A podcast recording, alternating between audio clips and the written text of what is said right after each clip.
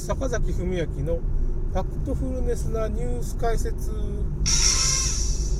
ですね、今日は10月2日で、多分岡山駅前なんかな、僕もちょっとわからないんですけど、あれですね、ワクチンパスポート反対のデモとかやってんじゃないですかね。ちょっとちらっと見に行ってみましょうかねみたいな感じなんですけどね。まあ一応顔出してみるかな。まあ夜勤明けでね、ちょっと眠いんで、あれなんていうのかな、お風呂に入りに行ってるっていうかね、岡山のね、あれですよ、大家族の湯っていうところがあって、ちょっと大きいね温泉施設みたいなのがあるんですけど、まあそこにちょっと行ってるとこなんですが、最近のニュースって言えば、ですね、最近なんか子供にこうワクチンを打とうキャンペーンみたいなのをずっとみんなマスコミとかがやってるっていうかね、ついに TBS がですね、死因は交通事故なんだけど、その交通事故で亡くなった後に10代の、まあ、男性ですかね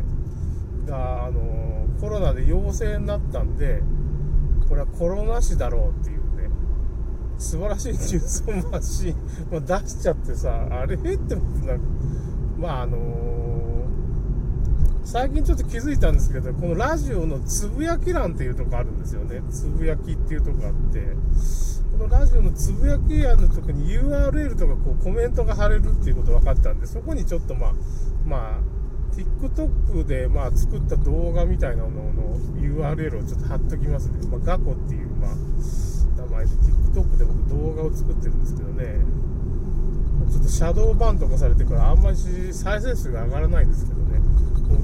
こういう切り抜き動画はもともと収益化とかできないんで、とりあえず宣伝用に作ったんですけど、もう使命を終えたっていうか、もう全然再生数が200以下にちょっと抑えられてしまうんで、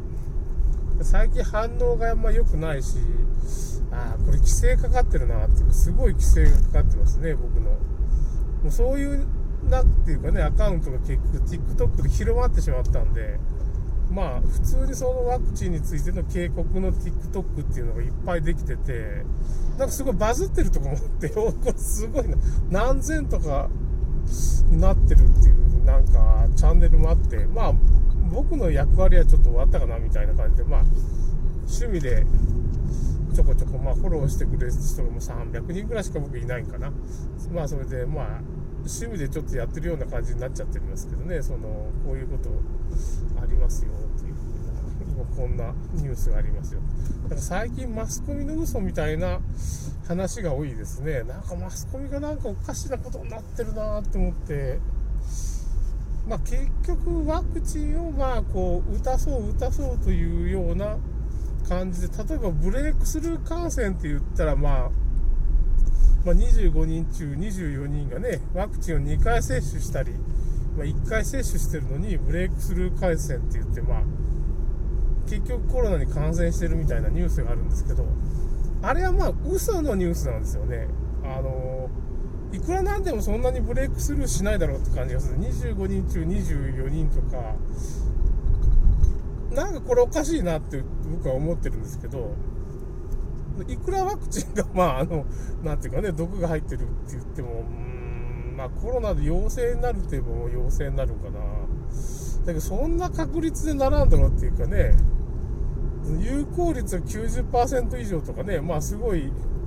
ワクチンでその予防できるみたいなことずっと言ってて、25人中24人でそんなコロナにかかるってことは、ないですよね、普通考えたらね。だからこれは結局そういうふうに恐れさせて、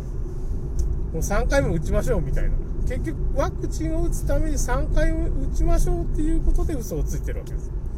要するに2回打ってもダメだから3回打ったら大丈夫だろうって、2回打ってもダメなんだから3回打ってもダメだと思うんですよその2回も打ってるのに3回目打っても無駄だと思うんですよ。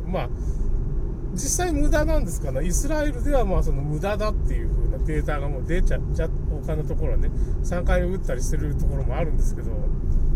3回打たないとワクチンパスポートあげないよみたいな、ワクチンパスポートがないとまあ買い物に行けないとか、なんかそういう差別的な、なんていうかね、僕なんか全然今接種してないからゼロですよ。3回も今3回目打とうと世の中行ってて、まあ7000万人ぐらいか8000万人近く日本人今打ってるんかな。でこっからちょっともうなんか伸びがなくなってくるんじゃないかと思うんですよ。まあ反対派みたいなのが結構3割ぐらい日本にはいるんじゃないか、3割か4割ぐらいいるんじゃないかっていうふうな、ワクチン打たない人がねっていうふうなこと言ってるんで、どうもそろそろ頭打ち6割か7割前後まで打ったらもうそれ以上は打つ人いない。結構多かったな、日本も反対派がっていうふうな。ワクチン会社の人は3割ぐらいはいるんじゃないかっていうふうなこと言ってましたけど、まあ4割近いかもしれんなっていうか、3割から4割の間ぐらいなのかな。なんか今ちょっとワクチンが余っててね、これどうしようかみたいな、なんかことまあなんかその手を洗う救急医っていう、まあなんかインターネット、まあツイッターとかで活躍してる医者がいるんですけど、まあこれ推進派の人ですよね。なんか子宮頸がんワクチンを今打とう、いや子宮頸がんワクチン今ちょっとその中止になってるのに、なんとかして打とうと、在庫が余ってる。いやもう この人になったらもう頭おかしい医者なんですけどね、この人レベルになったら。在庫が余ってるから打とうとか、もう製薬会社の手先丸出しの発言をしてて、私打ってなかったですっていうか、なんかね、まあ男の人なんですけどね、河野さんとなんか対談したりしてね、有名な人、手を洗わない救急医みたいな人がいるんですけど、そういうハンドルネームアメリカの方にいる人らしいんですけど、アメリカ、日本人になってからアメリカ在住みたいなでこの人がまあツイッターでそういう、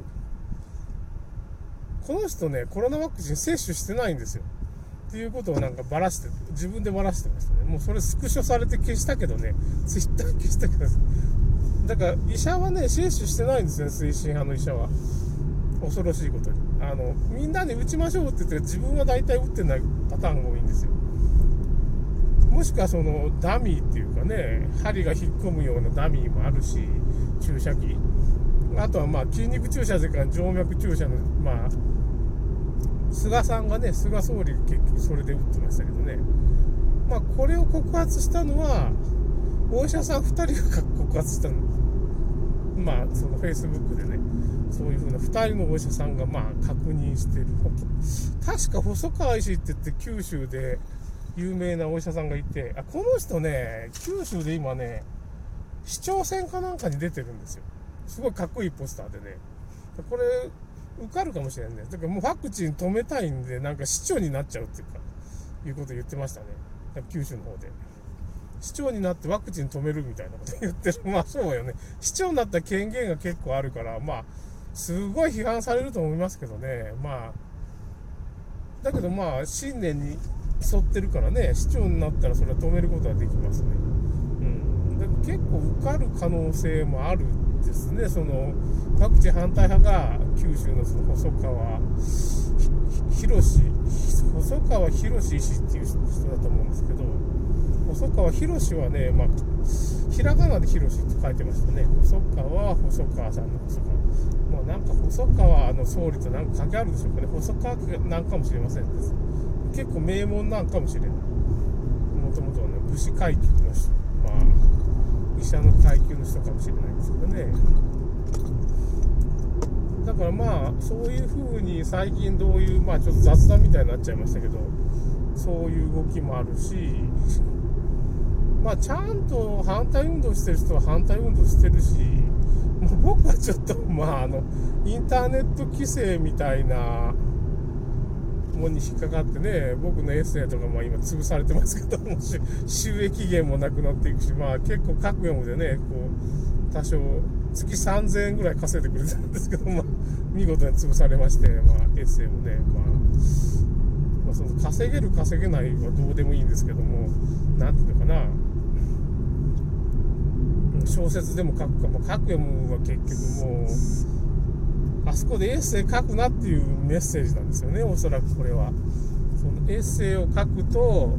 もうあんたアカウント停止するよみたいな。書く読むのね、まあこれあんま言っちゃあれなんだけど、運営からメールが来てて、反論は反論を全く許さないみたいなメールが来てるんですよ。まあなんか、まあその何だったかな、要するにそのワクチンに反対するような僕が言ってる内容はまあその正当性がないっていうようなことが書いてありましたね。なんかぼやっとした感じで、まあ論理性が欠けてるみたいな話が書いてあって、まあ、とにかく各やむに迷惑かけるなみたいな感じのことを言われたから、